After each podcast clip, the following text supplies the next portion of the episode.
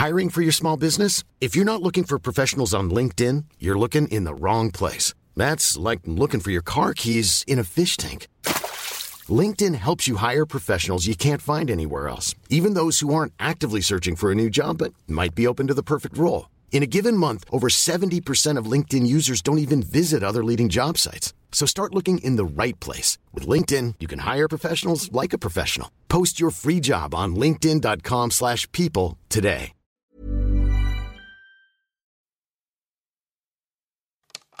Le corps de la femme est au service de la communauté.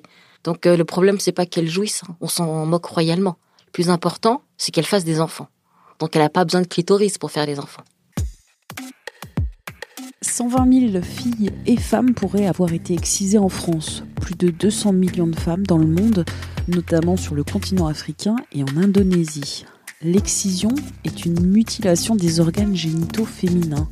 On coupe, on racle, parfois on brûle, enlever le clitoris, les petites ou les grandes lèvres. Des mutilations génitales voulues par les familles pour leurs filles des mutilations qui tuent, qui entraînent de nombreuses difficultés, maladies pour celles qui les ont subies, sans parler du traumatisme psychologique.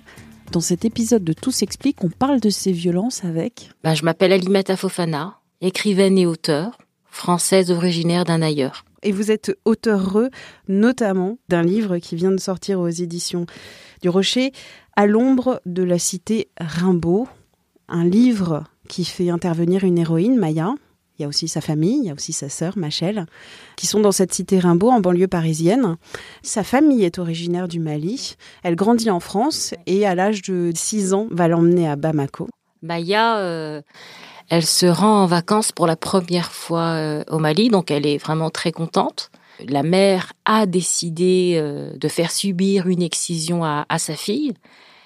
Et comme elle sait qu'elle est en totale confiance avec sa sœur, donc elle envoie sa sœur avec sa fille euh, chez l'exciseuse.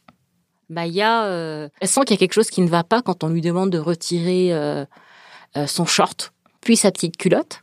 Et à partir de là, c'est là où le cauchemar commence, où dans le livre, ce que je raconte, c'est qu'il y a des personnes qui arrivent. Écartèlent. Ouais, c'est ça. Les jambes et également les bras. Cette tante arrive et lui tient la tête. Et c'est là où Maya subit l'excision de cette vieille femme qu'elle ne connaît pas. L'excision, on va en parler. C'est une mutilation génitale sur euh, les sexes féminins. Ça peut être couper le capuchon du clitoris et le clitoris. Ça peut être faire cette opération et aussi couper les petites lèvres.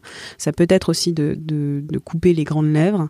Ça peut être aussi l'infibulation, c'est autre chose. Qu'on trouve plutôt en Afrique de l'Est. Qui consiste à soit cautériser, soit racler, soit couper aussi, et ensuite coudre le, la vulve et ne laisser qu'un petit trou pour euh, évacuer les fluides. Et quelles sont les conséquences de l'excision, des excisions? Les conséquences sont multiples. Elles sont physiques et psychiques. Pour les, bébés ou les petites filles qui subissent ça, il y a un risque de mort. Il y a des personnes, des jeunes filles ou des bébés qui se vident de leur sang.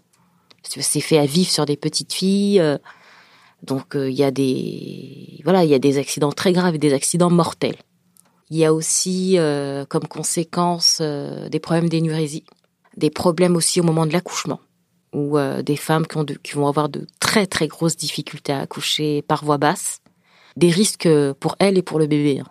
Il y a aussi des conséquences liées au fait que lors de relations sexuelles, elles peuvent avoir des douleurs, les femmes, à cause de l'excision, comme c'est fait de manière voilà brutale. Et parfois, au niveau de l'orifice vaginal, il se rétrécit davantage. Parfois, c'est ça aussi qui fait que euh, lors de relations sexuelles, euh, certaines femmes ont mal. Et après, euh, il y a de grosses, grosses séquelles psychiques sur la question du, du corps, sur son rapport à son corps, sur comment on se perçoit pendant des dizaines et des dizaines d'années. Maya va faire le choix aussi de la reconstruction, de l'opération pour reconstituer un clitoris. Sur le temps de la réparation, ça peut durer des années et des années. La réparation chirurgicale, elle se fait très rapidement. En une heure, c'est fait. Mais le travail psychique, c'est un travail qui est sur le temps long parce que c'est un travail de déconstruction pour reconstruire. Si on vous a élevé en vous disant comme Amaya euh, que ton corps est sale et qu'il faut le cacher, c'est très compliqué. Euh, hop, à 25 ans, hop, hop, hop. Non, ça marche pas comme ça. Là, c'est euh, comprendre et de se dire que c'est un point de vue, c'est un chemin, mais que elle, en tant qu'individu, elle a le droit de penser autrement. Et c'est ça qui est très très compliqué parce que souvent, les gens ne s'autorisent pas à penser autrement. En France, environ, parce qu'on n'a pas de chiffres, environ 120 000, 125 000 petites filles, adolescentes, femmes sont excisées. Il y a des politiques publiques pour lutter contre l'excision. Cette pratique qui est strictement interdite en France est passible de 15 ans de prison. Oui, et il y a une circonstance aggravante, c'est euh, violence sur mineurs moins de 15 ans. En plus avec un lien filial. La tante, la mère. Euh. Et avec la pandémie de, de Covid-19, les confinements, les mutilations sexuelles euh, sont en hausse. Pas qu'en France, il y a aussi dans le monde, dans le monde entier, environ, parce que le chiffre là aussi n'est pas très précis, environ 200 millions de, de, de femmes petites filles adolescentes euh, sont excisées, notamment dans 27 pays africains, mais aussi en Indonésie, pays euh, musulman le plus peuplé du monde, mais aussi en Irak ou encore euh, dans les Maldives. En Égypte également. Le taux est aussi très important de femmes ayant subi l'excision.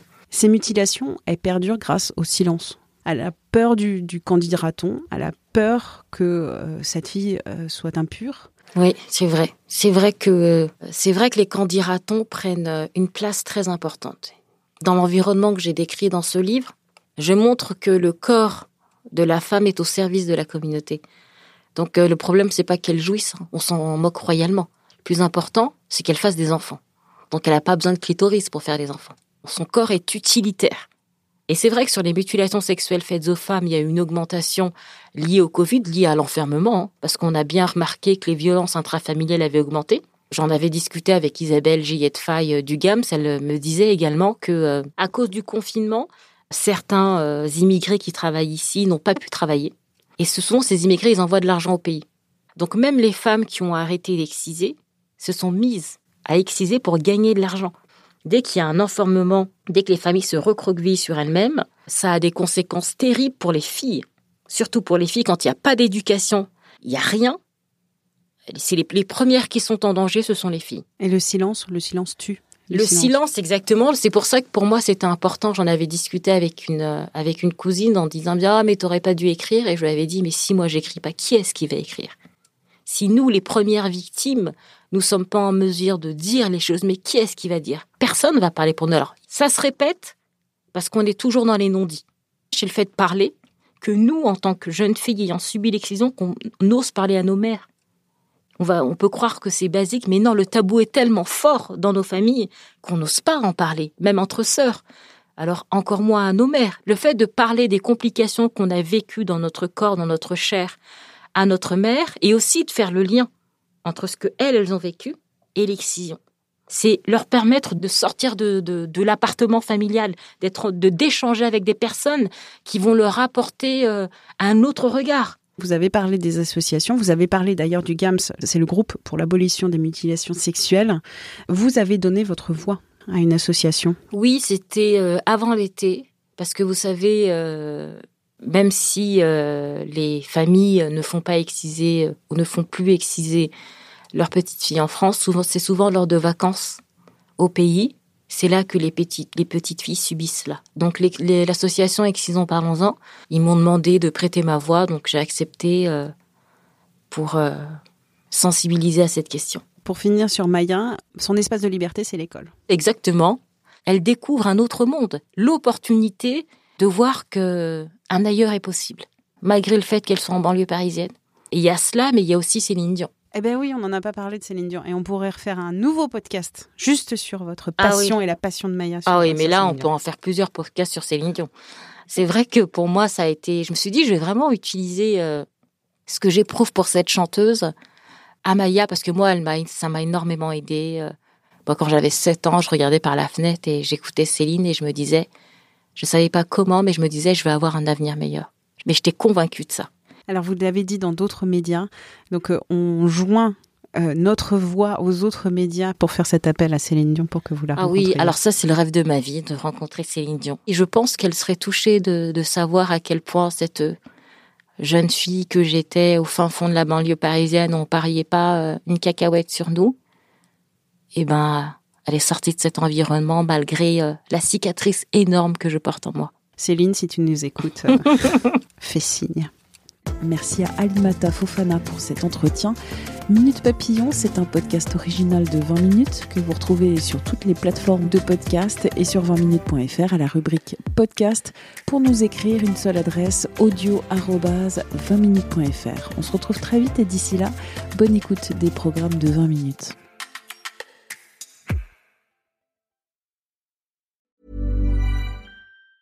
Hey, it's Danny Pellegrino from Everything Iconic. Ready to upgrade your style game without blowing your budget? Check out Quince. They've got all the good stuff shirts and polos, activewear, and fine leather goods, all at 50 to 80% less than other high end brands. And the best part? They're all about safe, ethical, and responsible manufacturing. Get that luxury vibe without the luxury price tag. Hit up quince.com slash upgrade for free shipping and 365 day returns on your next order. That's quince.com slash upgrade. On ne va pas se quitter comme ça. Vous avez aimé cet épisode? Sportif, généraliste, sexo ou scientifique, varié mais toujours bien informé. Découvrez les autres podcasts de la rédaction 20 minutes sur votre application d'écoute préférée ou directement sur podcast au pluriel.20minutes.fr. Et merci de nous avoir écoutés.